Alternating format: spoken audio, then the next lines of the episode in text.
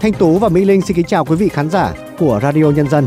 Quý vị và các bạn đang lắng nghe bản tin thời sự chiều của ngày 11 tháng 2, tức ngày mùng 2 Tết âm lịch. Thay mặt cho những người làm chương trình, xin kính chúc quý thính giả một năm mới Giáp Thìn 2024 dồi dào sức khỏe và sự như ý. Sau đây là một số thông tin chính có trong bản tin chiều nay.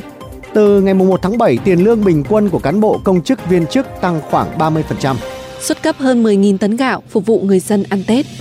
Hành khách qua sân bay Tân Sơn Nhất tăng mạnh. Cha đẻ của ChatGPT đạt mốc doanh thu 2 tỷ đô la Mỹ. Sau đây là nội dung chi tiết.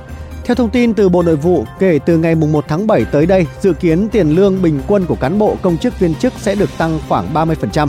Mức lương này sẽ tiếp tục được điều chỉnh tăng thêm bình quân hàng năm, tính từ năm 2025 khoảng 7% một năm.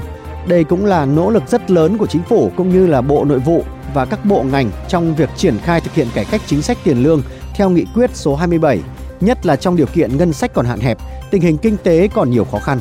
Theo Bộ Tài chính, báo cáo nhanh của Cục Quản lý giá cho biết, mùng 2 Tết tại một số tỉnh thành phố lớn, một số siêu thị, cửa hàng đã mở cửa trở lại, nguồn cung hàng hóa thiết yếu sẽ đáp ứng đầy đủ nhu cầu mua sắm của người dân. Vì vậy, giá cả được dự báo không có sự biến động bất thường do nhu cầu mua sắm ngày đầu năm sẽ ít hơn vì người dân đã mua sắm đầy đủ trước Tết. Giá lương thực thực phẩm cơ bản ổn định. Riêng đối với một số mặt hàng thực phẩm tươi sống như cá, thịt bò, rau xanh, dự báo có thể tăng nhẹ. Tổng cục Dự trữ Nhà nước đã xuất cấp 10.400 tấn gạo từ nguồn dự trữ quốc gia để hơn 849.000 người ở 17 tỉnh thành khó khăn đón Tết Nguyên đán Giáp Thìn 2024. Việc hỗ trợ gạo cho người nghèo trong dịp Tết Nguyên đán cổ truyền của dân tộc hết sức cần thiết và ý nghĩa thiết thực, đậm chất nhân văn thể hiện tinh thần tương thân tương ái, chia sẻ của chính phủ đối với bà con vùng đặc biệt khó khăn, vùng thiên tai, mất mùa. Người nhận gạo xuất cấp gồm người cao tuổi không nơi nương tựa, người khuyết tật đặc biệt nặng, người tâm thần, mỗi người được nhận 15 kg gạo. Sáng ngày 11 tháng 2 tức mùng 2 Tết, hành khách đổ về sân bay Tân Sơn Nhất khá nhộn nhịp. Hầu hết hành khách chọn điểm đến ở các thành phố lớn, có những khu vui chơi du lịch như Đà Lạt, Nha Trang, Phú Quốc, Quy Nhơn, Đà Nẵng, Hà Nội, Hải Phòng. Theo đại diện Cảng hàng không quốc tế Tân Sơn Nhất, trong ngày hôm nay, lượng khách qua sân bay ước đạt hơn 120.000 khách, số lượng khách tăng khoảng 20.000 lượt so với hai ngày trước và chủ yếu đi lại trong nước. Dự báo trong những ngày tới, lượng khách qua sân bay Tân Sơn Nhất sẽ tiếp tục tăng mạnh, có thể xác lập kỷ lục hoặc vượt mức 134.000 hành khách một ngày của đợt phục vụ cao điểm trước Tết Giáp Thìn. Trong các chuỗi hoạt động diễn ra tại lễ hội đường sách Tết Giáp Thìn 2024, thành phố Hồ Chí Minh, Sở Thông tin và Truyền thông thành phố chủ trì tổ chức chương trình lì xì sách Tết. Chương trình đã lì xì hơn 16.000 quyển sách đến với bạn đọc, du khách trong ngày khai xuân đầu năm. Lễ hội đường sách Tết là hoạt động văn hóa thường niên và là một trong những sự kiện trọng tâm trong chuỗi các hoạt động chào đón năm mới của thành phố Hồ Chí Minh. Với chủ đề Xuân yêu thương Tết sum vầy, lễ hội đường sách Tết Giáp Thìn 2024 của thành phố diễn ra từ ngày mùng 7 cho đến ngày 14 tháng 2, tức ngày 28 tháng Chạp đến ngày mùng 5 Tết tại đường Lê Lợi, quận 1. Từ năm 2015, Việt Nam là một trong gần 40 nước nhận giấy chứng nhận hệ thống quản lý quốc gia về vaccine do Tổ chức Y tế Thế giới WHO công nhận đủ điều kiện xuất khẩu vaccine ra thế giới. Hiện tại, hai loại vaccine dành cho người và một dành cho động vật do Việt Nam sản xuất đã được Ấn Độ, Hàn Quốc, Malaysia tin tưởng lựa chọn trong suốt nhiều năm nay. Đó là vaccine Jevax ngừa viêm não Nhật Bản của Việt Nam được xuất khẩu hơn 4,5 triệu liều đến Ấn Độ và một số nước khác như Đông Timor, Hàn Quốc, Myanmar. Vaccine sởi Mervevac được xuất khẩu đi Ấn Độ và vaccine AVAC ASF Live phòng dịch tả lợn châu Phi được xuất khẩu đi Philippines và Indonesia. Trong bối cảnh tăng trưởng tín dụng đầu năm 2024 khá thấp so với các năm gần đây, Do đó, Ngân hàng Nhà nước yêu cầu các tổ chức tín dụng quyết liệt triển khai các giải pháp tăng trưởng tín dụng ngay từ những tháng đầu năm 2024 nhằm góp phần thúc đẩy tăng trưởng kinh tế. Theo đó, Ngân hàng Nhà nước đề nghị các tổ chức tín dụng hướng tín dụng vào các lĩnh vực sản xuất kinh doanh, lĩnh vực ưu tiên và các động lực tăng trưởng kinh tế, kiểm soát chặt chẽ tín dụng đối với các lĩnh vực tiềm ẩn rủi ro. Chuyển sang những tin tức quốc tế, tờ Financial Times đưa tin OpenAI, công ty nghiên cứu về trí tuệ nhân tạo được Microsoft hậu thuẫn, đã đạt cột mốc doanh thu 2 tỷ đô la Mỹ vào tháng 12 năm 2023. Báo cáo của The Financial Times cho biết, OpenAI tin rằng họ có thể tăng hơn gấp đôi mức doanh thu này vào năm 2025, dựa trên sự quan tâm mạnh mẽ từ các khách hàng doanh nghiệp đang tìm cách sử dụng công nghệ của họ để áp dụng các công cụ AI sáng tạo tại nơi làm việc. Phát biểu với báo giới tại Nhà Trắng, Tổng thống Mỹ Joe Biden cho rằng Phản ứng quân sự của Israel tại giải Gaza sau cuộc tấn công của lực lượng Hamas ngày 7 tháng 10 năm 2023 đã vượt quá giới hạn và cần phải chấm dứt. Trước đó, Mỹ cũng cảnh báo chiến dịch nhằm vào khu vực Rafah, nơi sinh sống của hơn một triệu người Gaza, phải sơ tán do xung đột sẽ là một thảm họa và Mỹ không ủng hộ điều này. Tuy nhiên, Israel luôn khẳng định đã thực hiện các bước để tránh thương vong cho dân thường. Sự kiện gây sự chú ý lớn nhất của dư luận và các hãng truyền thông hàng đầu thế giới trong ngày qua đó là cuộc phỏng vấn kéo dài 2 giờ của nhà báo Mỹ Carson với Tổng thống Nga Vladimir Putin. Đưa tin về cuộc phỏng vấn, các phương tiện truyền thông đều đăng tải những dư luận trái chiều. Tóm tắt nội dung của phỏng vấn giữa nhà báo Mỹ và Tổng thống Nga đã xuất hiện trên các trang nhất của các phương tiện truyền thông lớn như Sky News, The Guardian, Telegraph, Financial Times, Wall Street Journal và New York Times. Cuộc phỏng vấn gây sự chú ý đặc biệt của dư luận trên toàn thế giới. Các chuyên gia hy vọng cuộc phỏng vấn có thể ảnh hưởng đến dư luận phương Tây và có thể trở thành động lực để các nước phương Tây tích cực hơn trong việc ủng hộ việc bắt đầu đàm phán về Ukraine. Ngành du lịch Thái Lan đã có bước khởi đầu mạnh mẽ trong năm 2024 khi đón gần 4 triệu lượt khách quốc tế đến thăm vào những tuần đầu năm. Theo người phát ngôn chính phủ Thái Lan, các yếu tố góp phần vào sự gia tăng mạnh về du lịch Thái Lan có thể là nhu cầu đi du lịch sau khi các hạn chế phòng dịch Covid-19 được dỡ bỏ ở Trung Quốc và chính sách miễn phí thị thực của nước này. Chính phủ Nhật Bản đã chính thức thay đổi chương trình thực tập sinh để tạo điều kiện hơn cho người nước ngoài muốn làm việc lâu dài tại đất nước này. Theo chương trình mới, lao động nước ngoài có thể cư trú lâu dài hơn, cũng như có thể chuyển việc ở các doanh nghiệp cùng ngành nghề đăng ký sau 1 đến 2 năm. Tuy nhiên, họ phải đạt điều kiện nhất định về kỹ năng chuyên ngành và trình độ tiếng Nhật. Bên cạnh đó, thực tập sinh ban đầu sẽ có thị thực lao động 3 năm. Nếu đạt tiêu chuẩn kỹ năng đặc định số 1 thì sẽ được phép làm việc tại Nhật Bản tối đa 5 năm. Nếu đạt tiêu chuẩn kỹ năng đặc định số 2, tức lao động nước ngoài tay nghề cao, có thể ở Nhật Bản vô thời hạn và đưa gia đình sang sinh sống cùng. Tổng thống Hungary Katalin Novak tuyên bố từ chức sau khi dư luận tại quốc gia Trung Âu này phẫn nộ trước quyết định của bà khi mà ân xá cho một phó giám đốc một trại trẻ mồ côi liên quan đến vụ án lạm dụng tình dục trẻ em. Xác nhận quyết định từ chức, Tổng thống Novak, đồng minh thân cận của Thủ tướng Hungary Viktor Orbán, thừa nhận rằng bà đã phạm sai lầm. Chuyển sang những thông tin văn hóa giải trí cuối tuần. Cứ mỗi dịp Tết đến xuân về, người dân khắp cả nước lại náo nức đi chảy hội xuân. Trải qua thời gian, truyền thống này vẫn tiếp tục được gìn giữ phát triển, trở thành một nét đẹp đầu xuân năm mới. Mời quý thính giả cùng Radio Nhân dân điểm danh những lễ hội mùa xuân nổi tiếng khắp ba miền trên cả nước.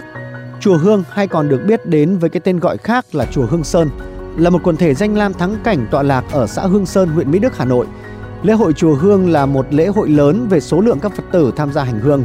Lễ hội được tổ chức từ ngày mùng 6 tháng Giêng đến hết tháng 3 âm lịch, thường thu hút đông đảo du khách do thời điểm này cảnh sắc và thời tiết đẹp nhất để du khách có thể vãn cảnh. Gò Đống Đa là di tích lịch sử tọa lạc tại phố Tây Sơn, phường Quang Trung, quận Đống Đa, Hà Nội. Nơi đây gắn liền với chiến thắng của vua Quang Trung dẹp tan quân Thanh vào năm 1789 trong trận chiến Ngọc Hồi Đống Đa đầy hào hùng. Lễ hội Gò Đống Đa Hà Nội diễn ra vào ngày 5 tháng Giêng âm lịch hàng năm nhằm tưởng nhớ công tích lẫy lừng của vua Quang Trung. Lễ hội khai ấn đền Trần hàng năm diễn ra từ ngày 11 cho đến ngày 16 tháng Giêng. Trong đó, chính hội khai ấn diễn ra vào đêm ngày 14 bắt đầu từ giờ tí là một tục lệ cổ tại tiên miếu nhà Trần, phủ thiên trường xưa với ý nghĩa nhân văn lớn lao là cầu cho quốc thái dân an, thiên hạ thái bình, thịnh trị, mọi nhà chung hưởng lộc ấn, tích phúc vô cương của đền Trần. Đây là một trong những lễ hội đầu xuân nổi tiếng nhất tại Việt Nam. Hội Xuân Yên Tử Quảng Ninh thường bắt đầu từ mùng 9 tháng Giêng âm lịch và kéo dài hết 3 tháng mùa xuân hàng năm.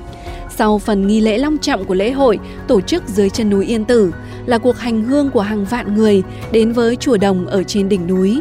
Du khách đến hội chùa Yên Tử để được tách mình khỏi thế giới trần tục, thực hiện cuộc hành hương về đất Phật giữa thiên nhiên hùng vĩ. Giữa bộn bề công việc Giữa những áp lực của cuộc sống Đôi khi chúng ta bỏ lỡ những dòng thông tin hữu ích trong ngày Hãy để Radio Nhân dân giúp bạn tiếp cận với những thông tin để mỗi phút chúng ta không bỏ qua bất cứ một thông tin quý giá nào. Bật Radio Nhân dân vào mỗi buổi sáng và chiều trên các nền tảng số hiện đại nhất để cập nhật những tin tức chính xác và hữu ích.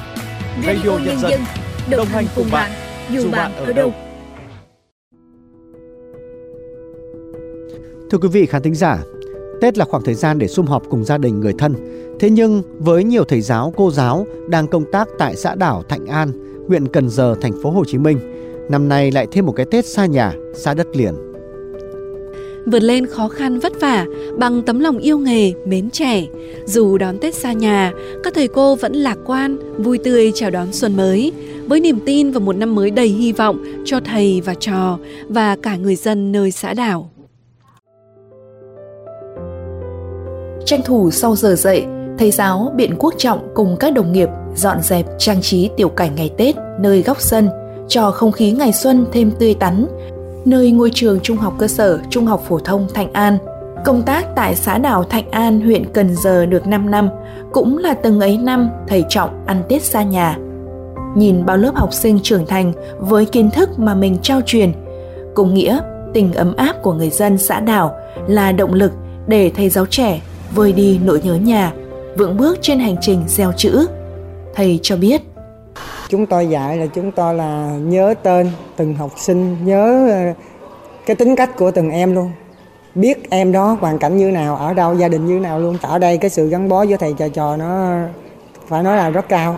Với cô giáo Đinh Thị Huyền Mơ, trường tiểu học Thạnh An, gần 11 năm tình nguyện ra đảo dạy học, dù gặp nhiều khó khăn bởi điều kiện đi lại sinh hoạt, nhưng tình yêu nghề, lòng mến trẻ giúp cô vượt qua những gập ghềnh trong cuộc sống, trong nghề nghiệp để bám trường bám đảo. Tết Sắp Thìn 2024 này, một lần nữa đón Tết xa nhà, xa đất liền. Cô mơ nhận niềm vui đón Tết của bà con, của học trò xã đảo là niềm vui Tết cho chính mình. Cô chia sẻ. À, cũng rất là là nhớ nhà, điều kiện à, là, là À, quãng đường à, địa lý nó rất là xa như thế nên là làm à, với với lại chi phí mà để về quê á, thì rất là là cao á cho nên là bản thân ở đây và cũng ăn Tết ở đây cùng với bà con ở đây. Theo cô giáo Đinh Thị Liễu, Phó hiệu trưởng trường tiểu học Thạnh An, xã đảo Thạnh An, huyện Cần Giờ, thành phố Hồ Chí Minh, những lứa thầy giáo, cô giáo tình nguyện ra đảo dạy học trong những năm qua đã góp phần đáng kể vào việc nâng cao chất lượng giáo dục đào tạo của xã Thạnh An, huyện Cần Giờ, địa phương khó khăn và cách trở nhất của thành phố Hồ Chí Minh. Chuyện trò rôm rả cùng quây quần bên bữa cơm ấm tình đồng nghiệp nơi ngôi trường đã được đầu tư khang trang hơn trước. Các thầy cô giáo trẻ san sẻ vui buồn cùng động viên vui xuân mới, hy vọng về những kết quả mới trong năm mới. Nhà trường sẽ luôn dành và ưu tiên dành những cái phần quà được phần quà đó cho những công đoàn viên, đặc biệt là thầy cô giáo từ à, từ nơi à, đất liền tới công tác. Đón Tết xa nhà, nhưng những thầy cô giáo nơi xã đảo Thạnh An đều mang trong mình nhiệt huyết của lửa nghề, luôn cháy bỏng, để mỗi mùa xuân đến là mỗi một niềm vui mới đến với những bông hoa nở rộ trên hành trình gieo mầm tri thức.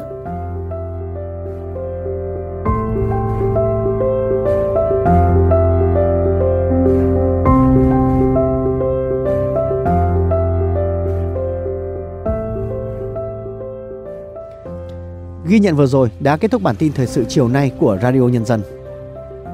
Xin kính chào tạm biệt và hẹn gặp lại quý thính giả trong các bản tin tiếp theo.